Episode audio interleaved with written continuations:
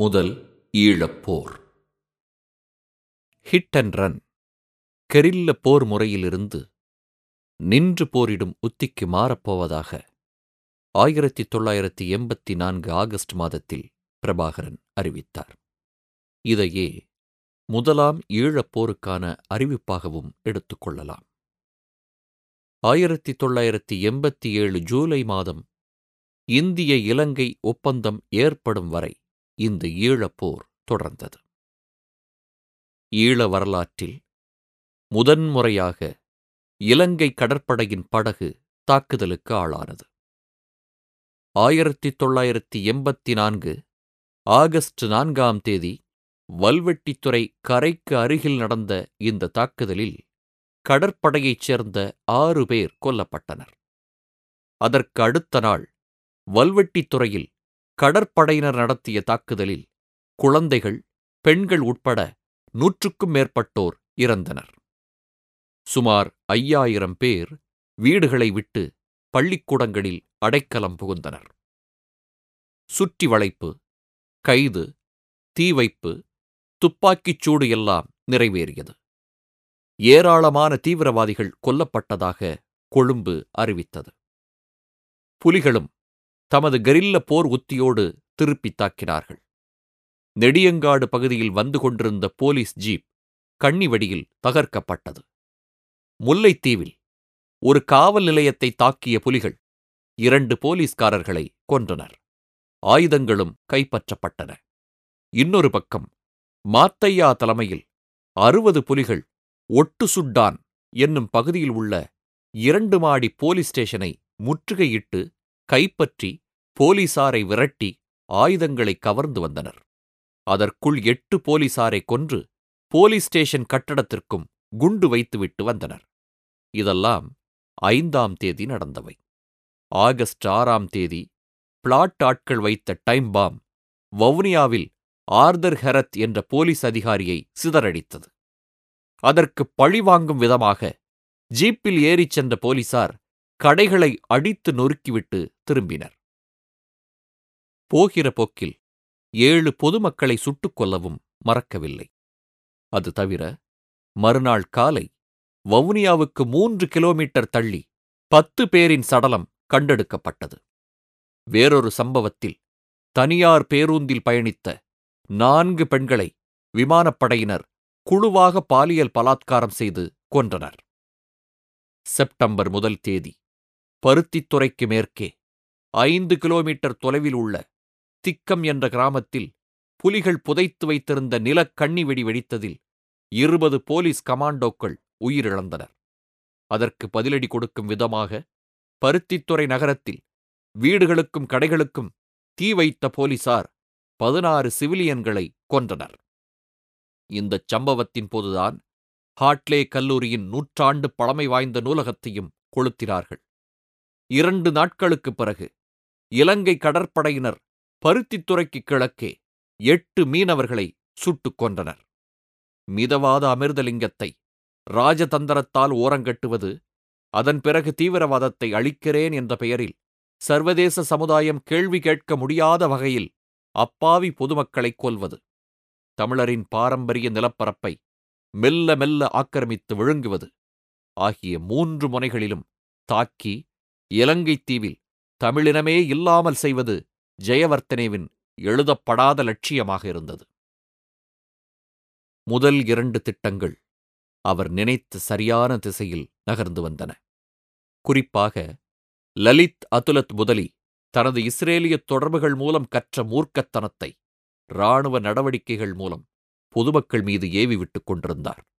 மூன்றாவது திட்டத்தை நிறைவேற்றும் பொறுப்பை அதிபர் நாற்காலியை இலக்காக வைத்திருந்த நிலத்துறை மற்றும் மகாவெளி அமைச்சர் காமினி திசநாயகே ஏற்றுக்கொண்டிருந்தார் அடுத்து அதிபர் பதவியை இலக்காக வைத்திருந்த காமினியும் அதுலத் முதலியும் தங்களுக்கு இடப்பட்ட தமிழ் இன அழிப்பை எவ்வளவு தூரம் செய்ய முடியுமோ அவ்வளவு தூரம் செய்ய துடித்தனர். காமினி திசநாயகே அதிகமான சிங்கள குடியேற்றங்களை நடத்திக் காட்டி நல்ல பெயர் வாங்கிவிடுவார் என்ற பொறாமை அதுலத் முதலிக்கு இருந்தது. எனவே அவர் இராணுவத்தினரை விரட்டிக்கொண்டே இருந்தார். செப்டம்பர் பதினொன்றாம் தேதி கொழும்பிலிருந்து யாழ்ப்பாணம் சென்ற தனியார் பேருந்து ஒன்றை வவுனியாவுக்கு அருகில் நிறுத்திய இராணுவத்தினர் அதிலிருந்த இருபத்தெட்டு பேரை கண்மூடித்தனமாக சுட்டுக் கொன்றனர். அதற்கு முன் பேருந்தில் இருந்த பெண்களை புதருக்குள் இழுத்துச் செல்ல அந்த சிங்கள சிப்பாய்கள் மறக்கவில்லை. வடகிழக்கு பகுதியில் நடந்து கொண்டிருந்த முதலாம் ஈழப்போரை எராஸ் கொழும்பு நகருக்கு எடுத்துச் சென்றது. அக்டோபர் இருபத்தி இரண்டாம் தேதி கொழும்பின் பல இடங்களில் சுமார் பத்து குண்டுகள் வெடித்து பீதியை கிளப்பின. மூன்று பேர் இறந்தனர்.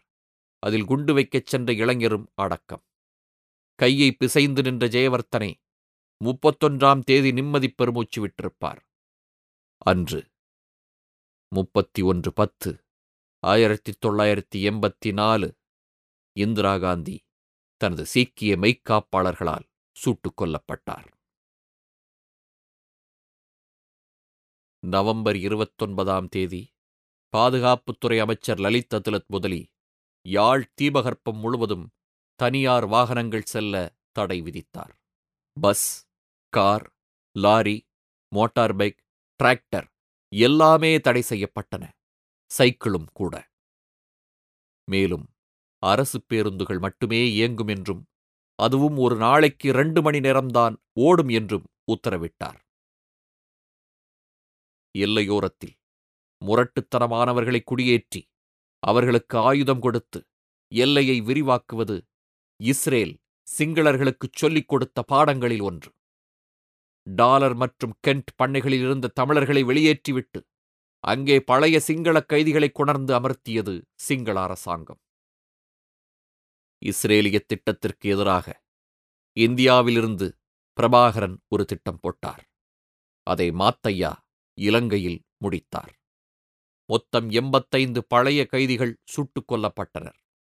சம்பவ இடத்திற்கு போலீஸ் வருவதற்குள்ளாக ஐம்பது புலிப் போராளிகளும் பறந்திருந்தனர். போலீசும் இராணுவமும் ஒரு குட்டி தேடுதல் வேட்டையை நடத்திவிட்டு முப்பது பயங்கரவாதிகளை கொன்றதாகச் சொன்னார்கள். ஆனால் கொல்லப்பட்டது எல்லாம் பொதுமக்கள். டாலர் மற்றும் கென்ட் கொலைச் சம்பவமே விடுதலைப் புலிகள் சிங்கள சிவிலியன்களை நோக்கி துப்பாக்கியை காட்டிய முதல் நிகழ்வாகும். டிசம்பர் முதல் தேதி முல்லைத்தீவிற்கும் திருகோணமலைக்கும் இடையே கடலோரமாக கொக்கிளை மற்றும் நாயாறு பகுதியில் குடியேற்றப்பட்டிருந்த சிங்கள மீனவ கிராமங்களில் புலிகள் புகுந்தனர். அதன் பிறகு அவர்களும் தங்களது பாரம்பரிய சிங்கள நிலப்பரப்பிற்கு திரும்பினர். டிசம்பர் பனிரெண்டாம் தேதி யாழ்ப்பாணத்திற்கு அருகிலிருந்த கைத்தடி என்ற ஊரில் டியூஷனிலிருந்து திரும்பிய இருநூறு மாணவர்களை பிடித்து வைத்துக் கொண்டு இருநூறு தீவிரவாதிகளை கைது செய்ததாக பாதுகாப்பு அமைச்சகம் அறிவித்தது. பத்தொன்பதாம் தேதி ஆயிரத்திற்கும் மேற்பட்ட இளைஞர்கள் சுற்றி வளைக்கப்பட்டனர். முதலாம் ஈழப்போரின் உக்கிரமும் இந்திரா காந்தியின் மரணத்திற்குப் பிறகு சிவிலியன்கள் மீதான சிங்கள இராணுவத்தின் தாக்குதலும் குறையாத நிலையில் ஆயிரத்தி தொள்ளாயிரத்தி எண்பத்தி நான்கு முடிவுக்கு வந்தது. ஆயிரத்தி தொள்ளாயிரத்தி எண்பத்தி நான்கு டிசம்பரில் இந்தியாவில் நடந்த பொதுத் தேர்தலில் ராஜீவ்காந்தி வெற்றி பெற்று பிரதமரானார். அப்போது விடுதலை புலிகள் அமைப்பில் ஆயிரத்து சொச்சம் உறுப்பினர்கள் இருந்தனர். மற்ற குழுக்கள் ஆறாயிரம் ஏழாயிரம் என எண்ணிக்கையில் பெரியவையாக இருந்தன. ஆனால் தெளிவான தலைமை சீரான கட்டமைப்பு சிரத்தையான பயிற்சி கட்டுப்பாடு ஒழுக்கம் அர்ப்பணிப்பு கீழ்ப்படிதல் ஆகிய பண்புகள் மூலம் மிக கட்டுக்கோப்பான ஒரு இயக்கமாக எல்டிடிஇ இருந்தது. LTTE EPRLF TELO eras plot ஆகிய ஐந்து முக்கிய இயக்கங்களையும் சேர்த்து சின்னதும் பெரியதுமாக மொத்தம் நாற்பது குழுக்கள் இருந்தன. அந்த காலகட்டத்தில் எல்லா குழுக்களிலும் சேர்ந்து ஒட்டுமொத்தமாக முப்பதாயிரத்திற்கும் மேற்பட்ட போராளிகள் இருந்தனர். இது இலங்கை இராணுவ பலத்தை காட்டிலும் இரு மடங்காகும். ஆயிரத்தி தொள்ளாயிரத்தி எண்பத்தி ஐந்தாம் ஆண்டின் முதல் மூன்று மாதங்களில் மட்டும் இலங்கை இராணுவம் மொத்தம் ஐம்பத்திரண்டு சுற்றி வளைப்பு நடவடிக்கைகளை மேற்கொண்டு பத்தாயிரத்திற்கும் மேலான தமிழர்களை அள்ளிச் சென்றது. அப்படி கொண்டு சென்ற பல பேரை ஓடும்போது சுட்டுப் பிடித்தோம் என்று சொல்வதற்காக காலில் சுட்டு அடித்து துன்புறுத்தி நான் தீவிரவாதிதான் என்று ஒப்புக்கொள்ளச் செய்யும் பல கொடுமைகளை அம்னஸ்டி இன்டர்நேஷனல் மனித உரிமை அமைப்பு பதிவு செய்திருக்கிறது. பிப்ரவரி பதிமூன்று அன்று அதுவரை ஈழ விடுதலை போராட்ட வரலாற்றில் நடந்திராத மாபெரும் தாக்குதலை விடுதலை புலிகள் நடத்தினார்கள். முல்லைத்தீவு மாவட்டத்தில் உள்ள கொக்கிளை இராணுவ முகாம் பலத்த பாதுகாப்பு அரணோடு அமைக்கப்பட்டிருந்தது. தமிழர் பிராந்தியத்தில் ஆயுதம் கொடுத்து குடியேற்றிய சிங்களர்களுக்கு காவலாக இந்த முகாம் நிறுவப்பட்டிருந்தது. அதன் மீது சுமார் நூறு புலிகள் போதினார்கள் ஐந்து மணி நேரம் நடந்த இந்த சண்டையில் மொத்தம் நூற்றி ஆறு சிப்பாய்கள் கொல்லப்பட்டனர். புலிகள் தரப்பில் பதினாறு பேர் மடிந்தனர். ஆனால் இலங்கை அரசாங்கம் வெளியிட்ட அறிக்கையில் நான்கு சிப்பாய்களும் பதினான்கு புலிகளும் செத்திருந்தனர். அடிபட்ட சிங்கள சேனை முல்லைத்தீவு அகதிகள் முகாமுக்குச் சென்று ஐம்பத்திரண்டு அப்பாவி அகதிகளை படுகொலை செய்து மன ஆறுதல் தேடிக்கொண்டது பிப்ரவரி இருபதாம் தேதி எல்லையை நாம் ஆக்கிரமிக்காவிட்டால் எல்லை நம்மை ஆக்கிரமிக்கும் என்று அதிபர் ஜெயவர்த்தனே நாடாளுமன்றத்தில் அறிவித்தார். அதன்படி மேற்கே மன்னாரிலிருந்து கிழக்கே முல்லைத்தீவு வரையுள்ள பரப்பில் முப்பதாயிரத்திற்கும் மேற்பட்ட சிங்களரை குடியமர்த்தும் திட்டத்தை அவர் அறிமுகப்படுத்தினார். எல்லா குடும்பத்திற்கும் அரை ஏக்கர் நிலம் வீடு கட்டத் தேவையான பணம் அது தவிர ஒவ்வொரு குடியிருப்பிற்கும் இருபத்தைந்து இயந்திர துப்பாக்கிகளும் இருநூறு கைத்துப்பாக்கிகளும் வழங்கப்படும். ஆயிரத்தி தொள்ளாயிரத்தி எண்பத்தி நான்கு ஏப்ரல் மாதம் போராளி குழுக்கள் பல ஒரே குடையின் கீழ் திரண்டன. டெலோ எராஸ் இபிஆர்எல்எஃப் இயக்கங்கள் ஒன்றிணைந்து Eelam national liberation front ENLF என்ற கூட்டமைப்பு உருவாக்கப்பட்டது. பிரபாகரனும் உமாவும் பழைய பகையை ஒதுக்கி வைத்துவிட்டு இஎன்எல்எஃப்பில் இணைந்தனர். இபிஆர்எல்எஃப்பின் தலைவர் பத்மநாபாவை பிரபாகரன் முதன்முறையாகச் சந்தித்தது அப்போதுதான். விடுதலை புலிகள் இஎன்எல்எஃப்பில் இணைந்ததைத் தொடர்ந்து ஏப்ரல் மே மாதங்களில் மிக காட்டமான தாக்குதலை அரசு படைகளுக்கு எதிராக போராளி குழுக்கள் நடத்தின. ஒவ்வொரு முறை போராளிகள் கையில் இழப்பை சந்திக்கும் போதெல்லாம் பொதுமக்களையே சிங்கள இராணுவம் திருப்பித் தாக்கிக் கொன்றது. அதனால் பாதுகாப்பின்மையை உணர்ந்த தமிழர்கள் பெரும் எண்ணிக்கையில் இந்தியாவுக்கு அகதிகளாக தப்பினார்கள். ஆயிரத்தி தொள்ளாயிரத்தி எண்பத்தைந்து மே பதினான்காம் நாள் அன்றைக்கு பௌர்ணமி. சிங்கள பௌத்தர்களுக்கு முக்கியமான நாள். அனுராதபுரத்தின் மத்திய பேருந்து நிலையத்திற்குள் பஸ்ஸை செலுத்திச் சென்ற விடுதலை புலிகள் கண்மூடித்தனமாக துப்பாக்கிப் பிரயோகம் செய்தனர். அதன் பிறகு அனுராதபுர போதி மரத்திற்கு வந்து அங்கேயும் தாக்குதல் நடத்தினர். இந்த தாக்குதலில் மொத்தம் நூற்றி நாற்பத்தெட்டு பேர் கொல்லப்பட்டனர். விடுதலை புலிகளின் வரலாற்றில் இந்தச் சம்பவம் ஒரு கரும்புள்ளியாகும். விடுதலை புலிகளைப் பற்றிய விமர்சனங்களில் இதற்கு முக்கிய இடம் உண்டு ஒவ்வொரு முறையும் அப்பாவி பொதுமக்களை இராணுவத்தினர் கொன்றபோதெல்லாம் பல்லை கடித்து பொறுமை காத்த புலிகள் வல்வெட்டித்துறையில் எழுபத்தைந்து பேரை அநியாயமாகக் கொன்றதால் வெகுண்டு எழுந்தனரா? அனுராதபுரம் படுகொலை நடந்ததற்கு அடுத்த நாள். மிக குரூரமான வன்கொலையை சபிக்கப்பட்ட அந்த தீவின் தமிழ் மக்கள் சந்தித்தனர். இலங்கையை உள்ளடக்கிய நூற்றுக்கும் மேற்பட்ட குட்டித் தீவுகளில் பெரும்பாலானவை வடக்குப் பகுதியில் யாழ் தீபகற்பத்தை சுற்றி சிதறிக் கிடக்கின்றன. அவற்றில் ஒன்றிலிருந்து இன்னொன்றுக்கு செல்ல வேண்டுமென்றாலும் யாழ்ப்பாணம் செல்ல வேண்டுமென்றாலும் படகில்தான் பயணித்தாக வேண்டும். மே பதினைந்தாம் நாள் அப்படி சென்று கொண்டிருந்த குமுதினி என்ற பெயர் தாங்கிய ஒரு படகில் எண்பது பேர் இருந்தனர். அந்த படகை வழிமறித்து ஏறிய நைனாத்தீவு கடற்படை முகாமைச் சேர்ந்த ஏழெட்டு சிங்கள கடற்படை வீரர்கள் பெண்கள் குழந்தைகள் உட்பட நாற்பத்தெட்டு பேரை சுட்டுக் கொன்றனர். இலங்கை வரலாற்றில் நிராயுதபாணிகள் மீது நடுக்கடலில் நடந்த அப்பட்டமான கொடூரத் தாக்குதல் இது என்று அறியப்படுகிறது. அம்பாறை மாவட்டத்தில் கல்முனைக்கு பக்கத்தில் உள்ள நற்பட்டிமுனை என்ற கிராமத்தில் மே பதினேழாம் தேதி நாற்பது தமிழ் இளைஞர்களை பிடித்துச் சென்ற கமாண்டோக்கள் சுடுகாட்டுக்கு இட்டுச் சென்றனர். அங்கே புதைகுழி தோண்டுமாறு அவர்களுக்கு உத்தரவளிக்கப்பட்டது. தோண்டி முடித்தவுடன் அப்படியே அவர்களைச் சுட்டு அவரவர் தோண்டிய குழிகளில் உள்ளே தள்ளிவிட்டு கைமண்ணை உதறிக்கொண்டு போனார்கள். அனைத்து தரப்பினரையும் கூட்டி உட்கார வைத்து பேசிப் பார்த்தால் என்ன என்று தோன்றியது ராஜீவ்காந்திக்கு அழைப்பு விடுத்தார். ஜூலை எட்டு ஆயிரத்தி தொள்ளாயிரத்தி எண்பத்தைந்து அன்று பூட்டான் தலைநகர் திம்புவில் பேச்சுவார்த்தை தொடங்கியது. அன்றைய தினம் யாழ்ப்பாண நகரில் பள்ளி கல்லூரி மாணவர்கள் பொது வேலை நிறுத்தத்தில் ஈடுபட்டனர். ஈழம் வேண்டும் பேச்சுவார்த்தை வேண்டாம் போர் நிறுத்தம் ஒழிக என்று எழுதி பேனர்களை தாங்கிப் பிடித்து ஊர்வலம் போனார்கள். பிரபாகரன் இதில் கலந்து கொள்ளவில்லை. தன் பிரதிநிதிகளை அனுப்பி வைத்தார். பத்மநாபா பாலகுமார் ஸ்ரீ சபாரத்னம் ஆகிய மூவரும் கூட பூட்டான் பேச்சுக்கு நேரடியாகச் செல்லாமல் தமது பிரதிநிதிகளை அனுப்பி வைத்தனர். தமிழர் விடுதலை கூட்டணியின் சார்பில் அமிர்தலிங்கமும் அவர் சகாக்களும் பங்கேற்றனர். அரசியல் தீர்வுக்கான உரிமையின் அடிப்படையில் நான்கு கோட்பாடுகளை தமிழ் பிரதிநிதிகள் முன்வைத்தார்கள். ஒன்று இலங்கை வாழ் தமிழ் மக்களை ஒரு தனி தேசிய இனமாக அங்கீகரிப்பது. இரண்டு தமிழ் மக்களுக்கு வரலாற்று ரீதியான தாயகம் உண்டு என்பதை அங்கீகரிப்பது. மூன்று தமிழ் மக்களுக்கு சுய நிர்ணய உரிமை உண்டு. நான்கு தமிழ் மக்களுக்கு அனைத்து அடிப்படை மனித உரிமைகளும் குடியியல் உரிமைகளும் உண்டு. ஒப்புக்கு நடத்தப்பட்ட இந்த பேச்சுவார்த்தை நாடகத்தால் உருப்படியாக எதையும் சாதிக்க முடியவில்லை. திம்பு பேச்சுவார்த்தையின் முதல் சுற்று ஜூலை பனிரெண்டாம் தேதி அறிவிக்கப்படாத தோல்வியில் முடிந்தது.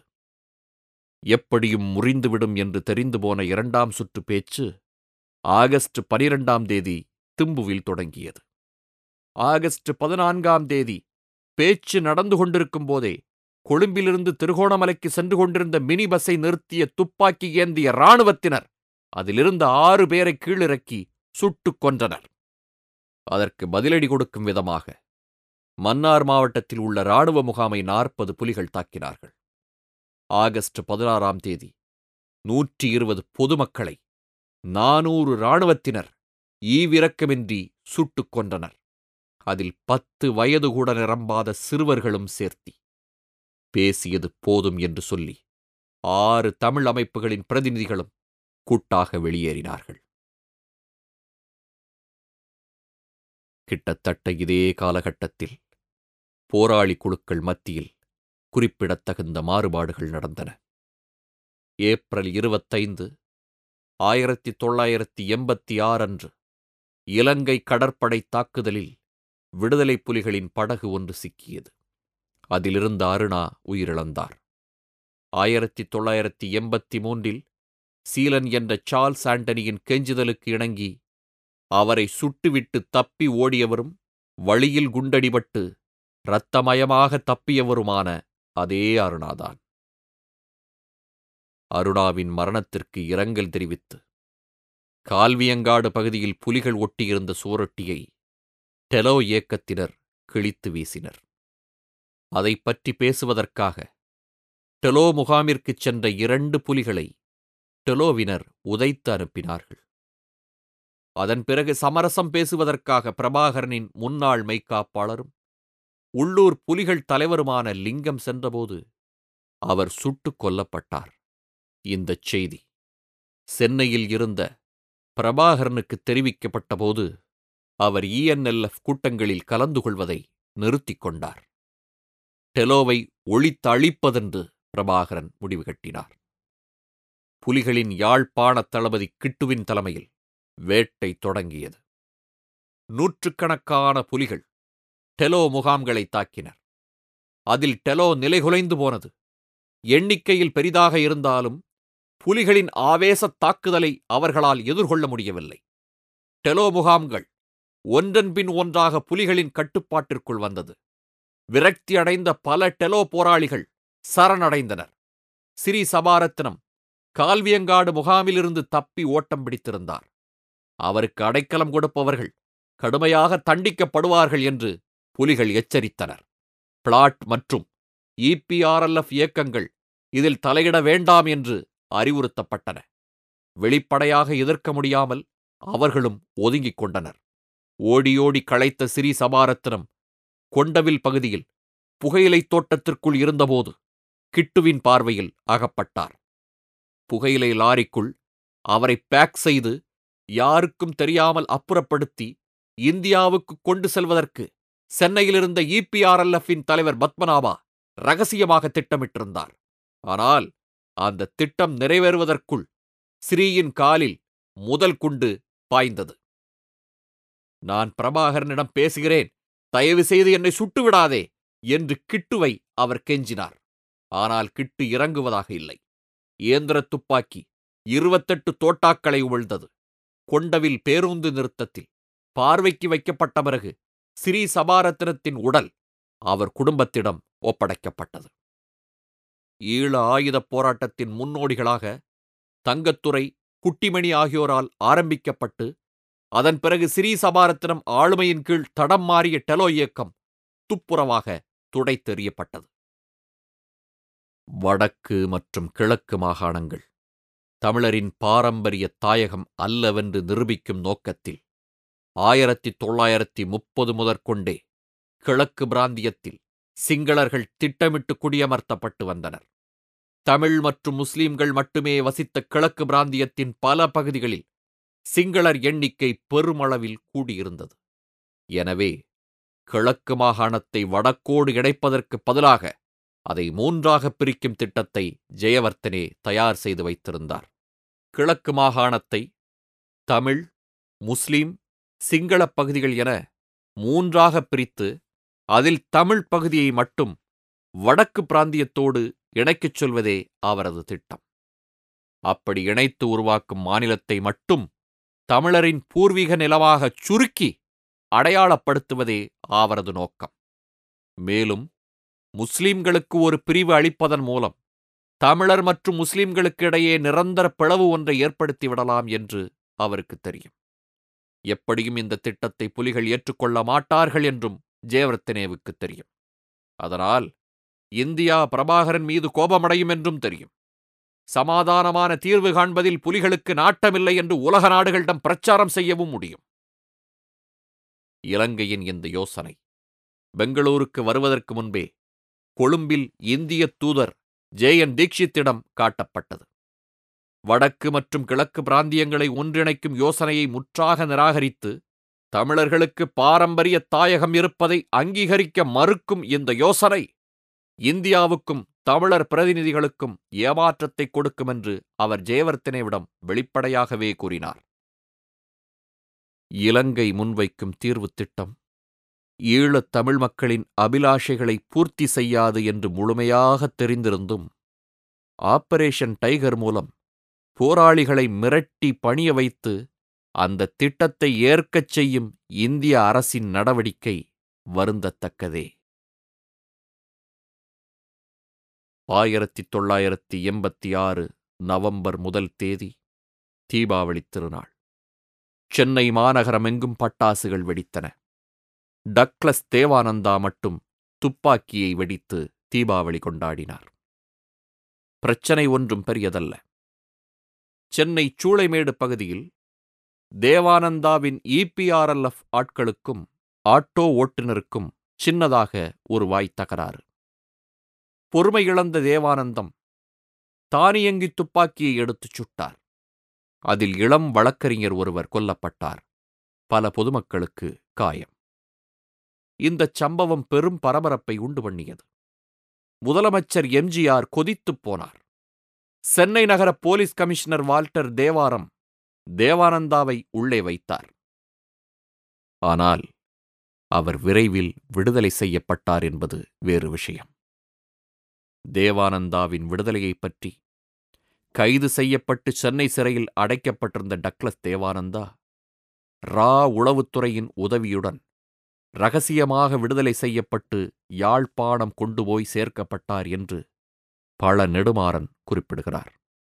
இந்தச் சம்பவத்தை காரணம் காட்டி போராளிக் குழுக்களின் ஆயுதம் களையும் நடவடிக்கை முடுக்கிவிடப்பட்டது. நவம்பர் எட்டாம் தேதி தொடங்கிய இந்த நடவடிக்கை ஆபரேஷன் டைகர் எனப்பட்டது. டெல்லிக்கு போயிருந்த பிளாட் தலைவர் உமா மகேஸ்வரன் அங்கேயே வீட்டுக்காவலில் வைக்கப்பட்டார். தமிழகத்தில் புலிகள் பலரும் கைது செய்யப்பட்டனர். பிரபாகரனும் பாலசிங்கமும் காவல் நிலையத்திற்கு அழைத்துச் செல்லப்பட்டனர். போலீஸ்காரர்கள் ஒன்றுமே தெரியாத மாதிரி எல்டிடிஇ என்றால் என்னவென்று பாலசிங்கத்தை கேட்டனர். அங்கே போட்டோ எடுத்து கைரேகை பதிவு செய்யப்பட்டது. அதன் பிறகு அவர்கள் விடுவிக்கப்பட்டாலும் வீட்டுக் காவலில் வைக்கப்பட்டனர். இந்த கைது கைரேகை பதிவு எல்லாமே இந்திய அரசாங்கத்தின் மிரட்டல் நாடகம்.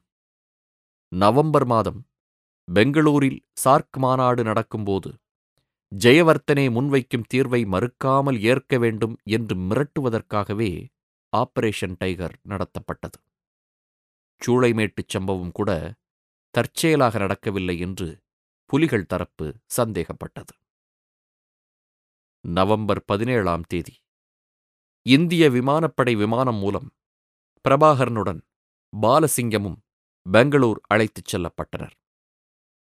அங்கே இலங்கைக்கான இந்திய தூதர் தீக்ஷித் வெளியுறவுத்துறை செயலாளர் ஏ பி வெங்கடேஸ்வரன் அமைச்சர் நட்வர் சிங் போன்றோர் பிரபாகரனிடம் பேசி பார்த்தார்கள். ஆனால் தமிழர் தாயகத்தை விட்டுக் கொடுக்கும் வரலாற்றுத் தவறை செய்ய மாட்டேன் என்று சொல்லி அவர் மறுத்தார். மனம் தளராத ராஜீவ் நிர்வாகம் எம்ஜிஆரை பெங்களூருக்கு அழைத்தது. தனது அமைச்சரவை சகா பன்ருட்டி ராமச்சந்திரனோடு வந்த தமிழக முதலமைச்சராலும் தனது நிலையில் உறுதியாக இருந்த பிரபாகரனை சம்மதிக்க வைக்க முடியவில்லை. கிழக்கு பிராந்தியத்தின் மூன்றில் ஒரு பகுதியும் வடக்கு பிராந்தியமும் ஒன்றிணைந்து உருவாகும் மாநிலத்திற்கு பிரபாகரனை முதலமைச்சராக்குவதாக ஆசை காட்டப்பட்டது. அவர் மசிவதாக இல்லை. ஈழ மக்களின் எதிர்பார்ப்பிற்கும் நம்பிக்கைக்கும் எதிராக ஜெயவர்த்தனேவின் நயவஞ்சக வலையில் அமிர்தலிங்கம் சிக்கியது போல தானும் சிக்கக்கூடாது என்பதில் அவர் தெளிவாக இருந்தார். ஜெயவர்த்தனா எதிர்பார்த்தபடி பெங்களூர் ஒப்பந்த முயற்சி தோல்வியில் முடிந்தது. இந்தியாவுக்கும் புலிகளுக்குமான இடைவெளி அதிகமானது. தமிழீழ மக்களின் உண்மையான உணர்வுகளை கோரிக்கைகளை ராஜீவ்காந்தி தலைமையிலான இந்திய அரசு புரிந்து கொள்ளாமல் எப்படியாவது ஒரு உடன்படிக்கையை ஏற்படுத்த வேண்டும் என்று நினைப்பதையும் அவர் புரிந்து கொண்டார். இலங்கை பிரச்சினையை பொறுத்தவரை இந்திரா காந்தி நிர்வாகத்திற்கும் ராஜீவ்காந்தி நிர்வாகத்திற்கும் அணுகுமுறையில் இருந்த இந்த மாறுபாடு அவருக்கு மிக வசதியாகப் போனது. சர்வதேச கவனத்தை ஈர்க்கும் சார்க் மாநாட்டின் போது இலங்கை பிரச்சினைக்கு தீர்வு ஏற்படுத்திய புகழை அடைந்து விடலாம் என்று நினைத்த ராஜீவ்காந்திக்கு பிரபாகரனின் உறுதி எரிச்சலை கிளப்பியது. நாம் தூக்கி வளர்த்த பையன் நாம் சொல்வதையே கேட்கவில்லை என்ற வருத்தம் எம்ஜிஆருக்கு. விளைவு தமிழகத்தில் இருந்த புலிகளின் ஆயுதங்கள் தகவல் தொடர்பு சாதனங்கள் அனைத்தும் பறிமுதல் செய்யப்பட்டன. இந்த நடவடிக்கையை பார்க்கும் பொழுது இந்தியாவில் தாம் தொடர்ந்து இருந்தால் எதிர்காலத்தில் தனது உயிருக்கே ஆபத்து நேரலாம் என்று அவர் நம்பினார். தமது பாசறைகளை மூடிவிட்டு யாழ்ப்பாணம் திரும்புவதற்கு முன்னதாக தனது சாதனங்களை மீட்க வேண்டும் என்பதில் அவர் கவனமாக இருந்தார் என்று அடேல் பாலசிங்கம் பிரபாகரனின் நிலையை விவரிக்கிறார். அதற்கு முன் தன்னிடமிருந்து பறிக்கப்பட்ட தகவல் தொடர்பு சாதனங்களை திருப்பிக் கொடுக்காமல் போனால் சாகும் வரை உண்ணாவிரதம் இருக்கப் போவதாகச் சொல்லி ஆண்டன் பாலசிங்கம் வீட்டில் அமர்ந்தார் பிரபாகரன். இலங்கை அரசுக்கு எதிராக ஆயுதமேந்தி போராடும் பிரபாகரன் இங்கே எதற்கு அகிம்சை வழியில் போராடுகிறார் என்று பத்திரிகையாளர்கள் கேட்டதற்கு நாம் என்ன ஆயுதம் எடுக்கிறோம் என்பதை எதிரிகள்தான் தீர்மானிக்கிறார்கள் என்று பதில் கூறினார். பிரபாகரனின் உண்ணாவிரதம் தமிழகத்தில் பெரும் பரபரப்பை உண்டாக்கியது. தமிழக அரசியல் தலைவர்கள் அரசின் போக்கை கண்டித்து பேசினார்கள். போலீஸ் நடவடிக்கையை கண்டித்து பத்திரிகைகள் எழுதி தள்ளின. இது எம்ஜிஆருக்கு பெரும் தர்ம சங்கடத்தை உண்டு பண்ணியது. அதைவிட முக்கியமாக மத்திய உள்துறை இணையமைச்சர் ப. சிதம்பரம் விடுத்த அறிக்கை தமிழக முதல்வரை மேலும் கடுப்பேற்றியது. புலிகளின் தகவல் தொடர்பு சாதனம் பறிமுதல் செய்யப்பட்ட விஷயத்தில் மத்திய அரசுக்கு எந்த தொடர்பும் இல்லை என்று அவர் சொன்னது எம்ஜிஆரை எரிச்சலடையச் செய்தது. சாதனங்களை உடனே திருப்பிக் கொடுக்குமாறு காவல்துறைக்கு அவர் உத்தரவிட்டார். பிரபாகரனின் நாற்பத்தெட்டு மணி நேர உண்ணாவிரதம் முடிவுக்கு வந்தது. அதன் பிறகு பாலசிங்கமும் முதலமைச்சர் எம்ஜிஆரும் சந்தித்து பேசிய பிறகு மற்ற குழுக்களிடமிருந்து கைப்பற்றிய ஆயுதங்களையும் புலிகளுக்கே வழங்கியதாக சொல்லப்படுகிறது.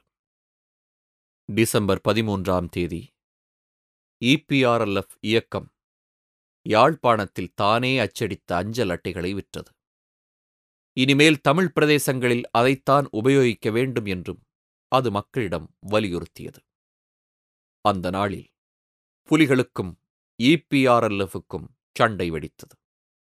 அந்த இயக்கத்தை இலங்கையில் தடை செய்வதாக கிட்டு அறிவித்தார். சில நாட்களுக்குள் நூற்றுக்கும் மேற்பட்ட போராளிகளை இபிஆர்எல்எஃப் இழந்தது. டெலோ இயக்கம் ஏற்கனவே அளிக்கப்பட்ட நிலையில் அக்டோபர் மாதம் பிளாட் தானாகவே விலகிக் கொண்ட நிலையில் டிசம்பரில் இபிஆர்எல்எஃப் வெளியேறுமாறு நிர்பந்திக்கப்பட்ட நிலையில் விடுதலைப் புலிகள் இயக்கம் ஆயிரத்தி தொள்ளாயிரத்தி எண்பத்தி ஆறு இறுதியில் தனிப்பெரும் இயக்கமாக உருவெடுத்தது. இந்தியா ஈழ மக்களின் கோரிக்கைகளை உரிமை போராட்டத்தை இனிமேல் அங்கீகரிக்கப் போவதில்லை என்ற கணிப்பு பிரபாகரனுக்கு வலுத்துக்கொண்டே போனது. மேலும் பெங்களூர் உடன்படிக்கையை ஏற்றுக்கொள்ளாமல் போனதால் இந்திய அரசின் பகமைக்கு ஆளாகியிருப்பதையும் அவர் உணர்ந்தார். இனிமேல் இந்தியாவில் இருப்பது நல்லதல்ல. என்று தெரிந்த பிறகு ஈழம் திரும்புவதுதான் சரியென்ற முடிவுக்கு அவர் வந்திருந்தார்.